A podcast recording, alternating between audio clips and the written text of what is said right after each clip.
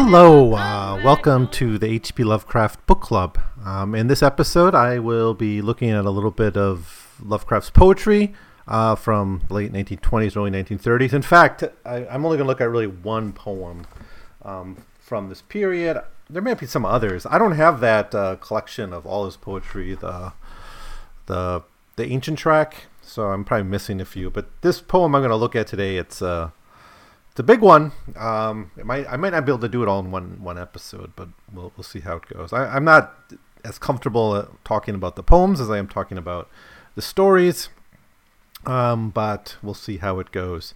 Um, so what I'm going to be looking at today is is fungi from Yuggoth. Um, so that, of course, will remind us of Whisper in Darkness. The the fungi from Yuggoth specifically refers to one stanza in this poem cycle. It's actually 36 sonnets, um, and the title comes from, as far as I can tell, one of these. Um, it's not so much a description of the whole cycle itself. Um, now, this was written in uh, the winter of 1929 to 1930, and I just talked about the uh, in the series on the letters, this period of time. So I mentioned how in this winter he was sending copies of fungi uh, from Yuggoth to to some of his correspondents to get their comments. This is also around the time he wrote The Mound and The Whisper in Darkness. So it's this is an important period if, in Lovecraft's career because it's really when he starts to develop his own voice really and start to not only his own voice but really develop doing his world building right? So that's what I think is kind of important about this poem and important about the stories of this time The Mound, Whisper in Darkness, The Mountains of Madness. Much more so than any of the other stories, he's really trying to connect a lot of his ideas together into something we now call like a mythos, right? I, he called it the Arkham Cycle stories, I guess, but um, you know, we now kind of see these his works as connected, but really it's only his later works, the stuff he writes in you know from 29 to to his to his death that really fit together into uh, kind of a coherent universe. And I think this poem does a lot to move in that direction. Right? It's not perfect. It's not like a. It's not a concordance or anything like that that's going to be a skeleton key to unlocking everything in Lovecraft's universe, but it does show him trying to connect different themes together. So uh, this was first published in uh, Beyond the Wall of Sleep by Arkham House in 1943. So it, it was not published during his, his lifetime. Um, but that doesn't matter. Um, it was written in late in you know early 1930, so that's why we're going to talk about it at this point. Um, now, as I said, it, it, it, consists of 36 sonnets, the rhyme scheme and uh, is not consistent throughout, but that's okay. It's not something I really want to get into. I want to get more into the themes and the and the narrative here. I guess the big kind of the basic debate I guess we can have about fungi from Yuggoth is is this one story or is it more like an anthology kind of setup where the first few stanzas definitely seem connected together into one story, um, or the first few um, sonnets, I should say, are connected into one story, and then from there we branch off into um, you know a bunch of little stories. Sometimes a couple of sonnets go together, and they seem to be connected. There are some characters that seem to come back and recur. We have the narrator who kind of recurs throughout it, but he seems to be in different places, in different times, and having different experiences. So uh, that's kind of one way to look at it. Is it's kind of a framed uh, anth- anthology of sonnets that speak to different aspects of Lovecraft's kind of philosophy and ideas. And so there's a lot of callbacks to earlier stories. You're like, oh, that reminds me of of the Nameless City, or that reminds me of a, of of Celephaïs, or that reminds me of the White Ship, or, or something. Or we see the mentioning of Innsmouth. So and this and we see dreamlands places and even uh, there's locations that are developed by other weird fiction writers like robert e. Howard that get name dropped here. So he's trying to piece these things together and he uses these sonnets to sort of do that. And yes there does seem to be a single narrator and a bit of a guide that kind of takes him around these places but he's not very consistent. If, if it was a consistent story it'd be easier to i think identify that that plot or that narrative. And it's not really there uh, however, some people do present this as a single narrative. Uh, in fact, we got uh, the the H.P. Lovecraft Wiki, which is the fan wiki for, for Lovecraft, or at least one of them, which uh, says Fungi from Yuggoth is a sonnet sequenced by supernatural writer H.P. Lovecraft that constitute a continuous first person narrative, narrative. It concerns a person who obtains an ancient book of esoteric knowledge that allows him to travel to other planets and strange parts of the universe. Um, so, yeah, I guess that's true, but it's the narrative is really, really loose if there is a continuous narrative. Um, so I'm to kind of take the middle ground here, I guess, is that there are it's certainly legitimate to look at it as one continuous narrative, but I think it might be more fruitful to actually see these as different, more loosely connected stories that are sort of framed by this this overall plot of a guy finding this book that is somehow a gate, and it takes him around different places. But it's you know, I think either way you want to look at it is fine. It doesn't really change one's experience of reading these these poems because and it is a pretty great experience. I do urge people to read these if they haven't yet. Um, I'm not the biggest fan of Lovecraft's poetry, but this is a pretty mature poem cycle um, that that does a lot, I think, to to connect different things he's been working on and different themes. And so, before I get into this too much, I want to say, I, I, I just to simplify it, and I, I, think different readers would come up with different themes, maybe that they want to emphasize. But I, found really five themes that I think are, are, things that I'm going to come back to a lot as I talk about these various uh, sonnets. Um, one is the sea and ports. It comes up so much. It's it's it's it's almost like we're returning to the Dreamland stories, in just the constant references to ports and port cities and and uh, the ocean and ocean creatures and birds and all these kinds of things. We see the first mention of Innsmouth. Innsmouth, of course, becomes a city, uh, a New England city that he explores in some depth, and a story we're going to be looking at pretty shortly.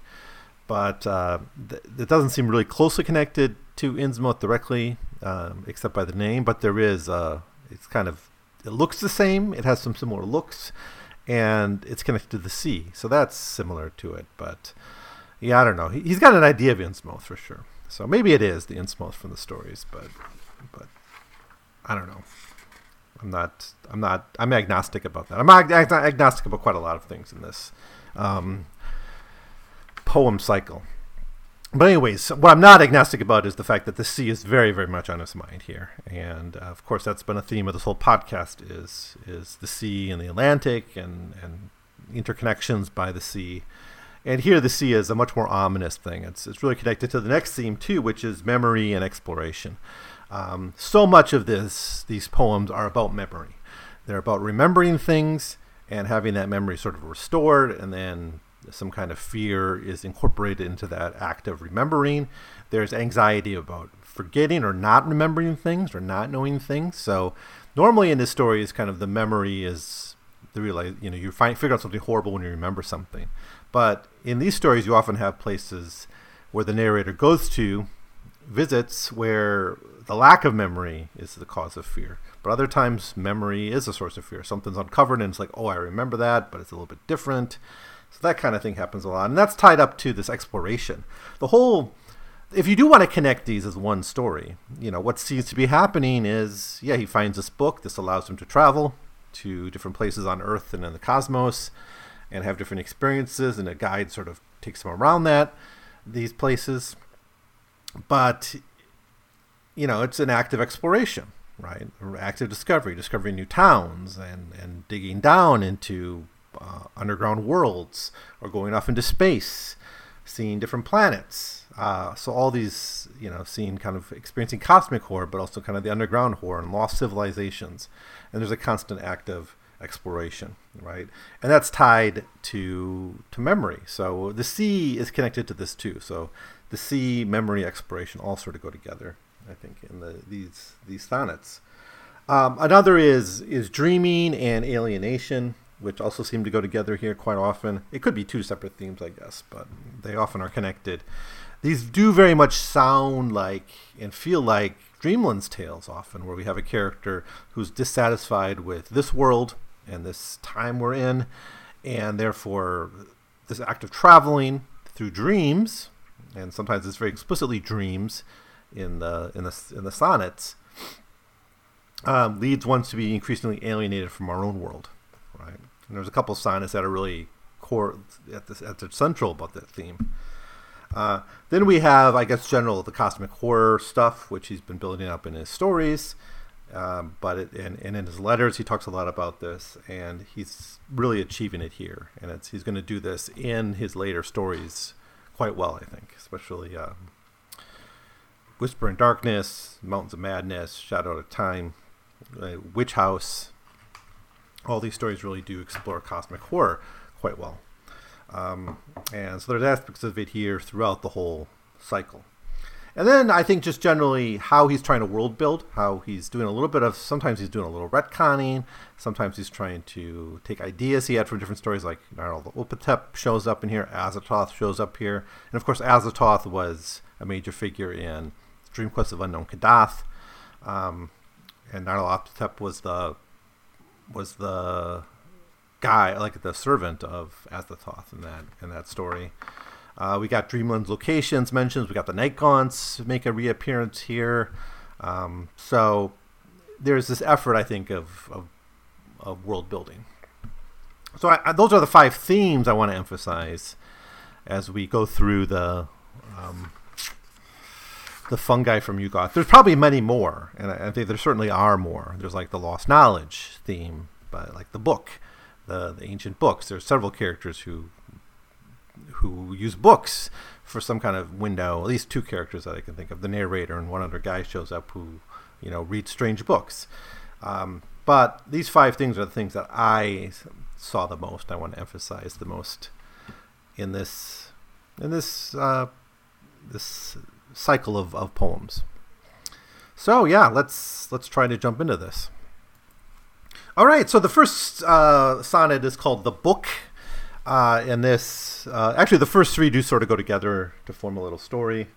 Uh, maybe the fourth. Really, the, no, the first three really go together as a as a bit of a a tale. Um, but we start with uh, in the book. He's in this port city, so we start in a port town, which I'm kind of going to assume is a New England town. Kind of looks like that. It's kind of an Innsmouthy sort of place with these old alleys and the quays, um, and kind of a forgotten town or, or region, right? The forgotten quay. That's, I think, an interesting kind of Lovecraftian trope because, you know, that's places of commerce and action, right? Um, but the idea of a forgotten quay that means the main connection between this town and the outside world is is lost and abandoned, right? So the town gets very isolated. That's of course what happens to Innsmouth. Is the once it was a very interconnected and global city in many ways, um, and it gets sort of left behind. Um, reeking of strange things brought in from the seas, Lovecraft writes here. So that's uh, you know also something I think we kind of see in the Shadow over Innsmouth, which wasn't written that long after this. That's why I, I may mention that that tale quite a lot because it, I do get that in Innsmouth feel in a lot of these these these um, tales. Um, we also have the kind of the ecology of the port city with the fog and the smoke and, and all that. Um, anyways, he goes to this um, he finds this ta- this store that's selling these old grimoires, old books, and it's all kind of rotting. These books are piled up and decaying, and he sees this book. He enters this town, um, which is selling this stuff really cheap too. This is like an de- economically depressed area, but there's this uh, fabulous uh, store that's selling these. He goes in and he just picks up a book. It seems at random. He just took the nearest to tome. He says, looks at it and becomes interested in it and wants to buy it, but there's no seller, and but all he can hear is laughing from somewhere in the in the building. So that's the first stanza of the book. Um, it really does a good job, I think, of setting this this locale. In fact, I probably would have almost preferred a story that like this that just kind of explores this whole community. But he does a pretty good job of exploring other port maritime towns throughout the, the, the story, but it does kind of f- merge into a more of a Dreamlands type of tale later on. Kind of like the White Ship. Actually, I was reminded a lot of the White Ship when I was reading this too. Anyways, the second sonnet is called Pursuit.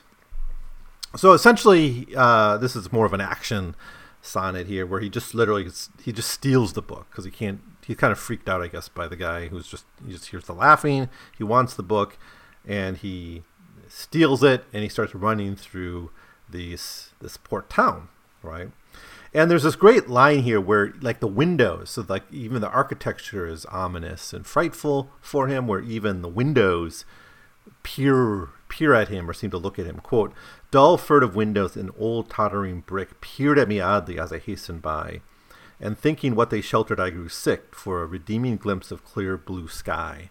So he's trying to escape these old alleys to try to get to some open sea uh, open air open uh, daylight um, and he's being pursued but what's pursuing him is the laugh Quote, no one had seen me take the thing, but still a blank laugh echoed in my whirling head, and I could guess what nighted worlds of ill lurked in that volume I have coveted. And he feels like he's being chased. Right, so that's the pursuit. So in the third sonnet called The Key, we get some explanation of, of why he goes after a book in the first place. And we're told that he's having visions. Quote, um, at last the key was mine to these vague visions of sunset spires and twilight woods that brooded dim in the gulfs beyond this earth's precisions, lurking as memories of infinitude. End quote. So the key is referring to the book. So we're being told the book. He gets home, right? He got he. The pursuit ends with him returning home. He he's at his porch. Uh, gets inside this heavy door. So there's kind of a dramatic moment where he, you know, gets safely inside his home, but he you know, realize that this book is this key to a broader cosmos. So this is going to be this gateway into all these different sonnets. We're going to see all these different vignettes, uh, different places he's going to explore.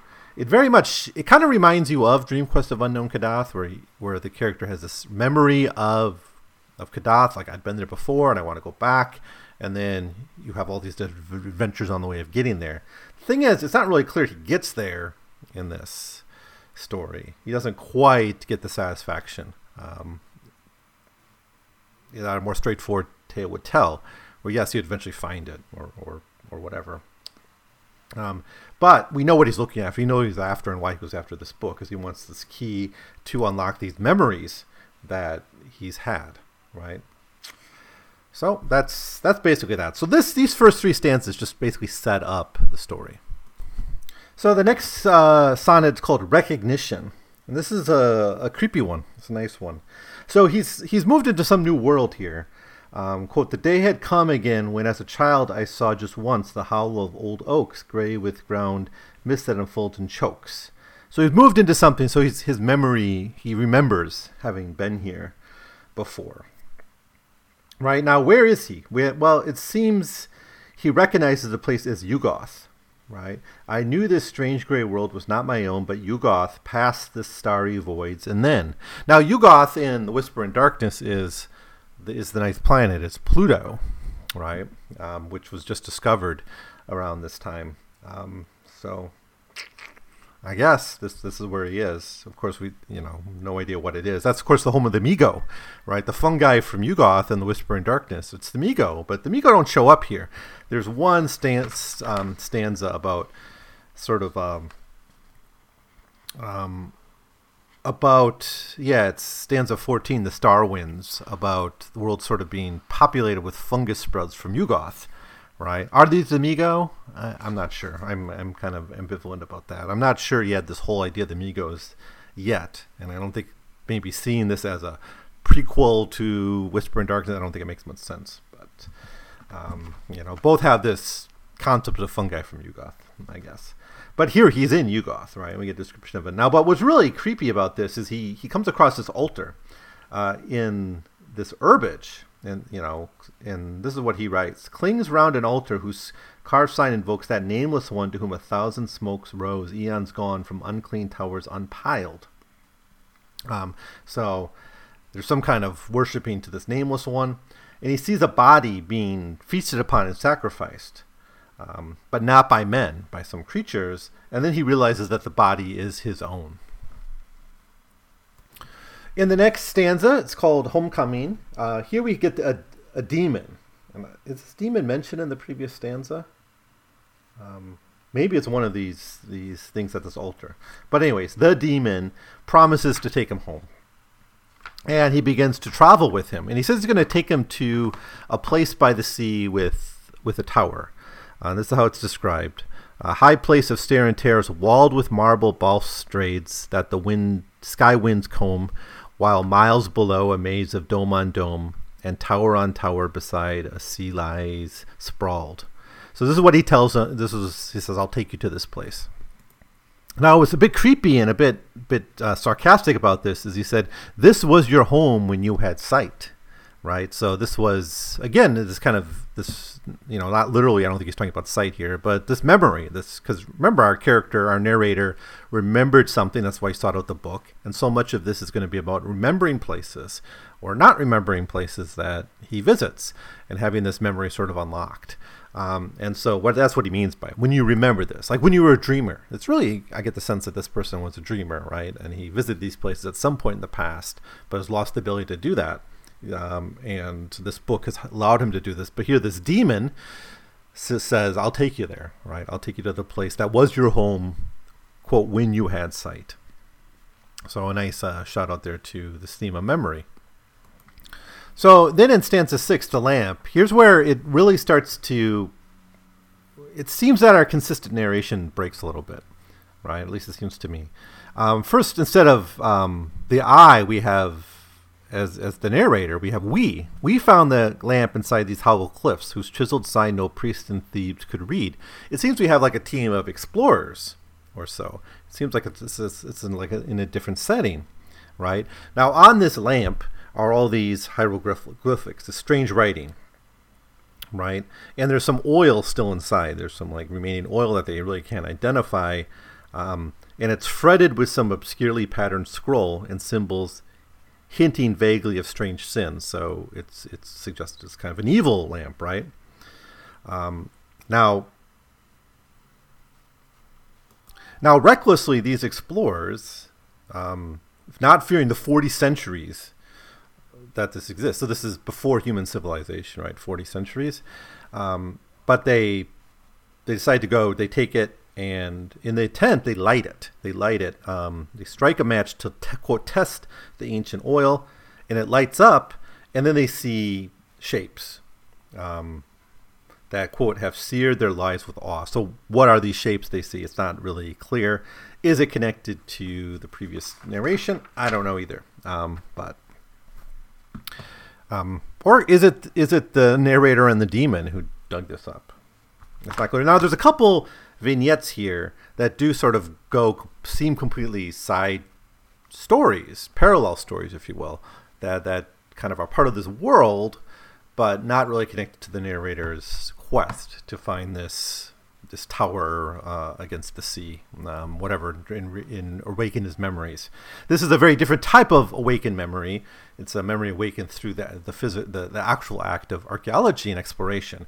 So in this sense, I'm reminded. Actually, once another story that comes up a lot here, not just Innsmouth, is the Nameless City. Re- there's several stanzas here that seem direct shout outs to stories like the Nameless City or uh, to look forward to stories like at the Mountains of Madness or the Mound, which was I think written around this at the very same time. Maybe he had finished the Mound before the winter of 29, 1930. Um, but it's right around this time, and that's also about going down and, and finding some lost civilization that predates human civilization. Very much, uh, in many ways, kind of a first draft of At the Mountains of Madness. So the lamp, it's a good one. It's a it's a nice vignette. It doesn't really fit into this continuous narration we've sort of been experiencing in the first, you know, f- three, four, five stanzas, depending on how generous you want to be. Um, but it's the theme here of some ancient artifact that predates human civilization with strange writing that that you light and it reveals something. Right? That's a theme we've seen again and again in this podcast as we've been reading through Lovecraft's tales. All right. So next we have seven Zaman's Hill. Zaman? Zaman's Hill.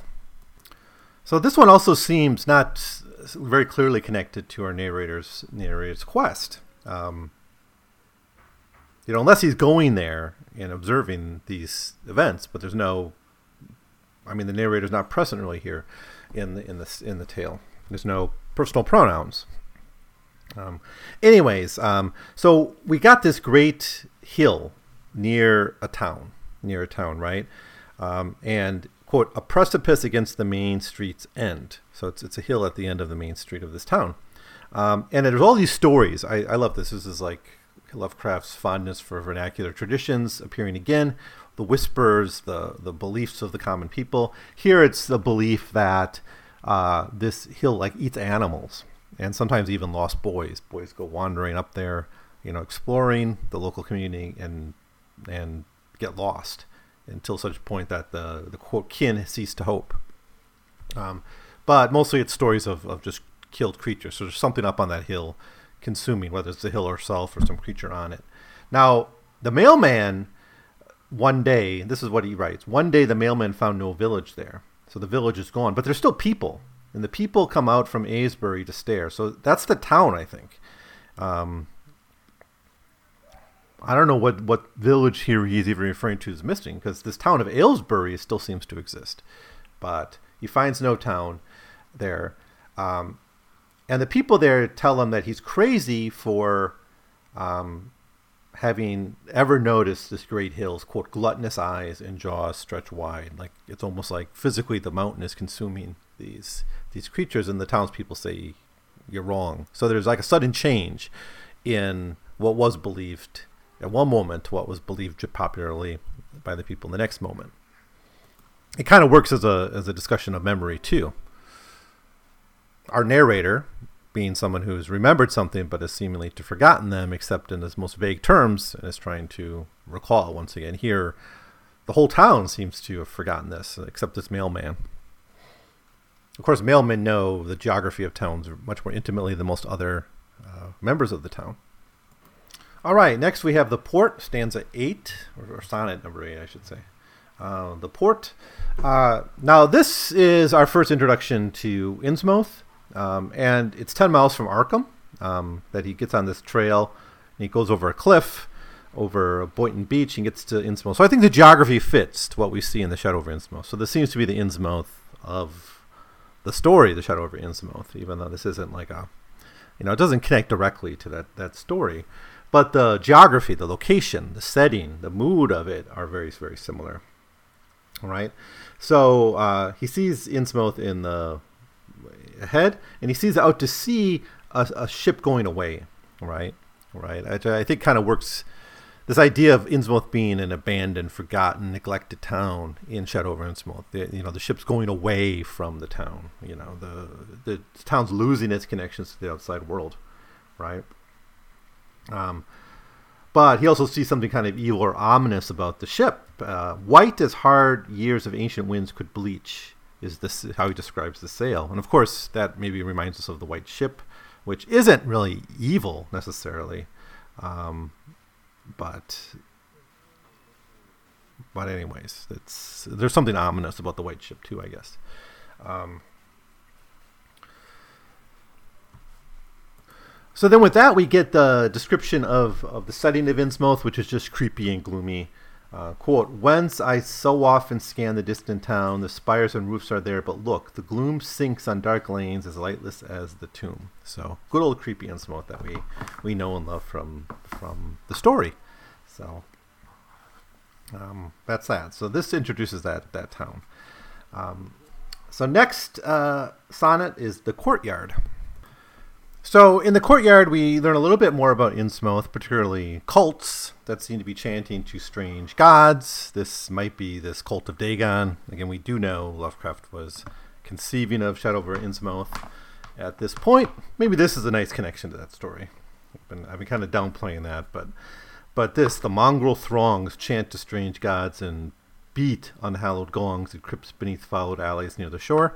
That kind of strikes us as a, as a direct connection to to um, Shadow over Innsmouth. The rotting fish-eyed houses leered at me. That's a great little moment too, where the we, we saw it earlier in these poems where the he has this idea of the buildings or the windows of the buildings in that other port town wherever he initially was kind of spying on him and seeing him and here the, the houses are, are fish-eyed um, which is really a great image so he enters this courtyard, presumably to meet the man that he's supposed to meet. I guess his guide, that demon. Um, but um, instead, he experiences there these mad revels and, in fact, the dead walking. Quote, uh, when suddenly a score of windows burst into wild light and swarmed with dancing men, mad, soundless revels of the dragging dead, and not a corpse had either hands or head. So we get a, a kind of the walking dead here. And this feeds right into sonnet number 10, the Pigeon Flyers, where he, they seem to almost capture him. They took me slumming, where gaunt walls of bricks bulge outward with a viscous stored up evil. And here there's some sort of uh, uh, ritual going on. But it's not really these undead creatures that are participating in the ritual. Instead, it's these birds who are uh, bringing from Thog, which is a, a, location that will be used by Robert E. Howard in, in some of his stories later on. Um, I, I, guess Lovecraft comes up with his name first, and and Howard just uses it later on. Um, but they're bringing something from Thog, uh, you know, f- to kind of feed this ritual. But this seems to freak out the people he, he's with, the people, the corpse, right? The corpse that don't have heads or hands laugh. I mean, if we connect these two stanzas together, maybe they're maybe they're not as connected as I as I think. But it's one of those uh, questions that come up when you read a, a cycle of poems like this, especially if you're trying to piece them together. Things don't always work. But here's what he writes The others laughed till struck too mute to speak by what they glimpsed in one bird's evil beak. So there's something. Uh, something horrible that's been brought from, I guess, Yuggoth, or brought from some other um, location in the universe, Thog, specifically, it's mentioned here. All right, then we get uh, 11, The Well. And this seems to be another aside. So it's kind of like the mailman story, the Zaman's Hill, where we seem to leave the narrator aside from his little quest in Innsmouth, and we kind of observe something else in in the universe. And this is a nice little creepy story. This this sonnet it, it kind of works as its own standalone story. Um, we are introduced to a man named Far Farmer Seth Atwood, who's 80 years old. He's trying to um, sink a well, but he only has his his son Ebb to help him out, and he's kind of a uh, and he's sort of sort of crazy, right? He went crazy because of this. Uh, quote: We laughed and hoped he'd soon be sane again, and and yet instead, young Ebb went crazy too. So I guess both have been driven mad by this act of trying to dig up this this well right? So they send, I guess, uh, both Ebb and Seth Atwood to the to the country, county farm, and like the local madhouse, right? Um, Seth kills himself. He he hacked an artery in his gnarled left arm, committing suicide. So after the funeral for this this um, farmer, uh, they go out and they kind of dig up the well. They rip out the bricks that they were using to close up the well, and they saw these uh, this like ladder, iron handhold set that allow one to go down, and quote down a black hole deeper than any we saw, and then we could say, and yet we put the bricks back for we found the hole too deep for any line to sound. So they tried to find out how deep the well is, and they they couldn't. So whatever drove this farmer's family, farmer and his family mad, uh, is connected to this well, which is why they're trying to cover it up. But uh, too little, too late, I guess. Uh, this this works as kind of its own nice little horror story, I think. So then we have the Howler. This is uh, sonnet number twelve, and this one returns clearly to the narrator. Uh, they told me not to take the Briggs' Hill path, so I don't know if it's the aftermath to the Pigeon Flyers sonnet or or not. I, I do think these are not totally continuous. I, am pretty sure about that. The well doesn't seem to fit at all to these um, previous to uh, the Pigeon Flyers and the Howler. But so is he still around Innsmouth or in the outskirts? But they tell him don't take this Briggs' Hill path because this is where some witch, Goody Watkins, was was hanged and he actually had destroyed the path in 1704. Uh, we get a specific date here. And he left uh, a quote monstrous aftermath. So he's told not to go there. So we got again this vernacular traditions, being kind of a source of warning and also containing some kind of memory that that straight people don't necessarily have. The squares, I should say, don't really necessarily have. Um, but he goes anyways uh, on his exploration, and he hears and he sees this house, and it seems really new, and it's supposed to be a house from whatever the 17th century, I suppose, but it still seems really new, and he's a bit freaked out about that. Um, but he hears a howling from the the house, and he runs away. But first, he glimpses before he runs away. He sees what's making the howling. It's a four pod thing with human face. Um, so that's I think that actually reminds me of the thing in the moonlight. That really really short story. It's one of the revisions, I think. No, that was the dream, right? That was the dream Lovecraft recounted, and later on it got published. Um, I think that had the four pod creatures with the with the human face too, something similar, anyways. But he he flees, but before fleeing, he sees the the creature. And with that stanza, we kind of uh, move into almost another section. It's it's interesting. It's about the thir- the uh, the one th- the th- the one third point of the of the whole cycle. But he gets really much more cosmic at this point, where our narrator will begin to explore much more mysterious and, and cosmic places. It becomes much more like a Dreamlands tale at this point. And the first of these, uh, Sonnet 13, is called Hesperia. Um, so somehow he enters into this uh, uh, place. Uh, we get some time here. Winter sunset it describes. There, there seems to be some time travel too, because he enters a gate I don't know if he's using the book to do this, but he enters a gate of some forgotten years. So this is again kind of a memory of the past. He's returning to something he knows from his memory, from his past. But this world is a paradise. So this reminds me of the White Ship, where they do go to places that can be conceived of as paradises in that story. Um, here, quote, expected wonders burn in those rich fires, adventure fraught and not untinged with fear a row of sphinxes where the way leaves clear towards walls and turrets quivering to far leers. So he gets court of the ideal paradise city, something that was that was a recurring motif in the Dreamland stories. Now this location seems to predate humans. Quote, human tread has never soiled these streets, we're told. Um, and we can only sort of get there through dreams. Quote, dreams bring us close, but ancient lore repeats that human treads have never soiled these streets. So uh, these these two ideas sort of go together. That uh, we can only get there through dreams, uh, but we can never quite get there even uh, through dreams. So it's it's very much like Kadath in that way, right? Where he dreamed it, he experienced it. Carter dreams it, experiences it somehow, but can't really get back or fully remember how to get back to it. So the next one, uh, number fourteen, is Star Winds, and this is the the one where we really get the mentioning of the fungi from Yuggoth. So if, if they're crucial to everything that's going on in this cycle, uh, this might be a good stanza to, to focus on. Now, it, it's really bizarre because we're the previous uh, sonnet was set in winter, and now we have uh, autumn. Quote, it is a certain hour of twilight glooms, mostly in autumn, when star winds pour down hilltop streets deserted out of doors but shrewiing early lamplight from snug rooms. The dead leaves rush into strange, fantastic twists. Is this still in Hesperia? Um, I'm not sure if it is, but we do see uh, light from f- Fomalhaut, so from a particular star, um, that's visible in this autumn night.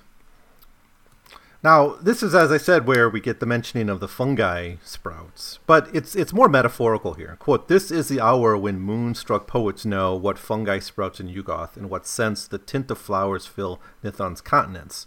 So it's kind of those those memories, right, and those experiences uh, that that that some of us, the sensitive types, right, can can lock into, right. Um, but we're also told that for each dream these winds to us convey. So we're told this this this sprinkling of the fungi from Yuggoth are the sprinkling of these these dreams and memories, but a dozen of ours are swept away by everyone that's that's achieved, right? So it's also about forgetting and our inability to hold on to to what we've remembered. So again, this this story, like the or this sonnet, like the previous one, really does raise this to to the level of a of a cosmic story, or at the very least a dream one story. It does it very much feel like uh, the stuff we've read about in those in those Dreamlands tales. Um, but something really wonderful is going on here with this idea of the star winds fertilizing our minds with this fungi from Yuggoth, um, but also, you know, but it's only falling for some of us, right? For most of us, it's forgotten and not remembered, right? Which is true of dreams, isn't it? Like many of us don't remember our dreams, but some of us are able to remember our dreams. And Lovecraft was someone who seemed to have remembered his dreams quite vividly, if we believe his, you know, his story, you know, that he wrote some of his stories from from very vivid dreams. So that brings us to uh, stanza, sonnet. I keep saying stanza. Sonnet uh, 15, Antarktos. So this one, now we're in a polar world. So we went from winter to autumn to a to a polar world. Um, well, well, he's it's actually not directly. He's not in a polar world. He's being told of a polar world by a great bird. So he's in a dream. He's in his dreams, and a great bird whispers to him, telling him of this polar world, of a black cone. This is a great visual. A black cone pushing up from the the ice sheet, right? So it's it's kind of like the Mountains of Madness, right? Where there's something. It seems our uh, you know humans couldn't have made it, right? It's something physical that must be natural because humans have never been there or haven't explored it yet. Um, but he's like, no, it, it, you may think it's natural, but it's not, right? Quote, um, hither no living earth shapes take their courses, and only pale auroras and faint suns glow in that pitied rock whose primal sources are guessed at dimly by the elder ones. If men should glimpse it, they would merely wonder what trickery mound of nature's build they spied. So they would assume it's it's natural. Um, but in fact, it's not. And some of the elder ones know something about this, but even for them, it's kind of vague right? So this is really about deep history. This is a, a, very important theme in Lovecraft's later works.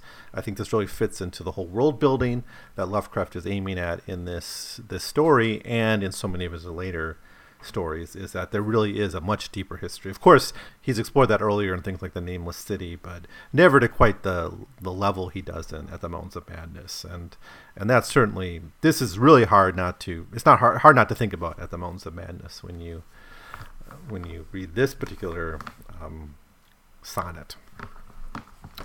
So next we have uh, sonnet 16, the window. All right, so in the window we have it's it's more of a flashback uh, sonnet here. Uh, the house was old with tattered wings outthrown, of which no one could ever keep half track. So I don't know if that's contemporary where our narrator is, but he was there in the past. Uh, because he says, uh, in dream plagued childhood, quite alone, I used to go in this house and see this this old this old window which was sealed with that was previously sealed. So this kind of reminds us of the well in uh, the the well, the sonnet number eleven, where something was covered up, right? But as a child, he saw this, um, and now, one later day, I don't know if that today is it is it in the contemporary period? Uh, must be in his adulthood because he brings masons there, so he hires workers to come there and break free, you know, dislodge the bricks.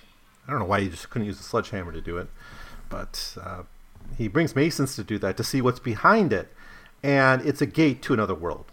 Quote, burst from ancient alien voids that yawn beyond, they fled, but I peered through and found unrolled all the wild worlds of which my dreams have told. Right? So this seems to be something in his childhood that he pursued. So it's, it's just like the book. He had some kind of memory of his past, and later on as an adult, he pursues it in this, through a book. Here's kind of another way at that through trying to dig through this mysterious window that's been boarded up to a gate to the other world. Uh, then we have number 17, a memory.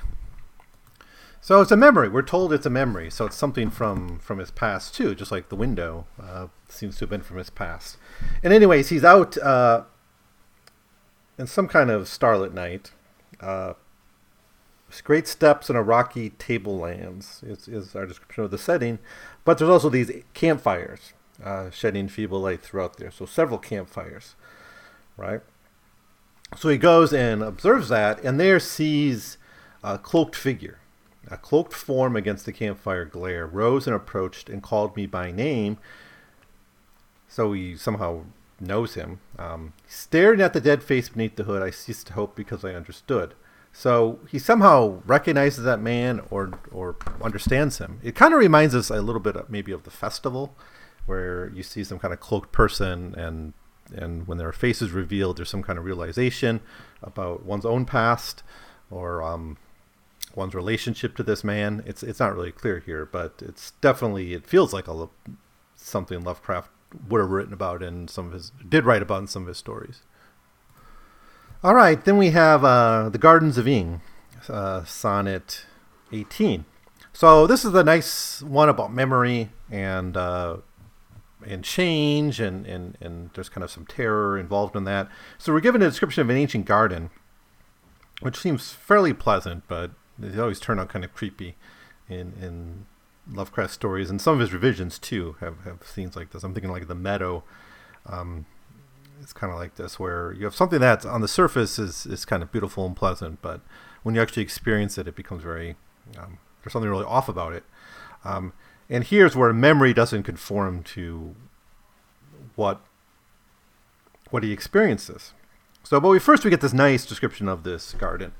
There would be terraced gardens rich with flowers and flutter of birds and butterfly and bead, and there would be walks and bridges arching over, warm lotus pools reflecting temple eaves, and cherry trees with delicate bows and leaves against a pink sky where the herons hover. Um, and then there would be a gate, right? Uh, quote, all would be there had for had not old dreams flung open the gate to that stone lantern maze. So this gate would open it up so you could enter it, right?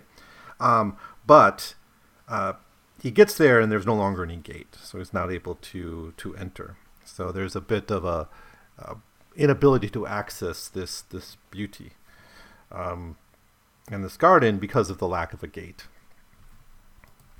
But how I kind of read this was how the memory or the understanding that one had consciously didn't conform to what was really there. Um, so, anyways, what are we at? Yeah, this is exactly halfway through the Fungi of Yuggoth. So I'm going to stop here, and I'm going to come back and and kind of reread the second half of this. Um, maybe takes a few more notes and and see where it takes us. This is much more cosmic in the in the second half than than the first half. Um, but I think this this might be uh, this might require two whole episodes to to cover adequately. So that's what I'm going to do. So I'm going to um, just kind of stop here temporarily and and and start again later with uh, with a whole new episode. Uh, where I'll reintroduce the the story and then finish up with the second half. So this ends my review, my thoughts on the first half of Fungi from Yuggoth. So, in the meantime, if you have anything you want to add to this, there's obviously going to be much I, I skimmed over and didn't fully in- investigate here. Um, poetry is a bit of a struggle for me, but this this one is f- fairly easy to comprehend. It's just uh, it's just how everything fits together. Does it fit together in a coherent narrative or not? I think that's the big mystery here, and all the loose ends that he never fully explains is, um, you know, I think a lot of this is more about mood and and setting up kind of the emotional and thematic foundations of his of, his, of the broader mythos he creates in his later later career. At least it functions that way. I don't know if he's doing it consciously, but it, it sort of functions that way in hindsight. So, anyways, that's my opening thoughts about fungi from Yuggoth. I'll come back probably tomorrow and, and finish up recording this, um, but it probably won't be uploaded for a few more days. So, uh, anyways, thanks for listening to this. Uh, sorry for disappointing you if I didn't quite co-ed the way you would like to, but but please leave me your comments uh, and give me your thoughts about this story uh, from your own point of view. It would help me out a lot. So uh, that's gonna be it for now. Thanks for listening. See you next time.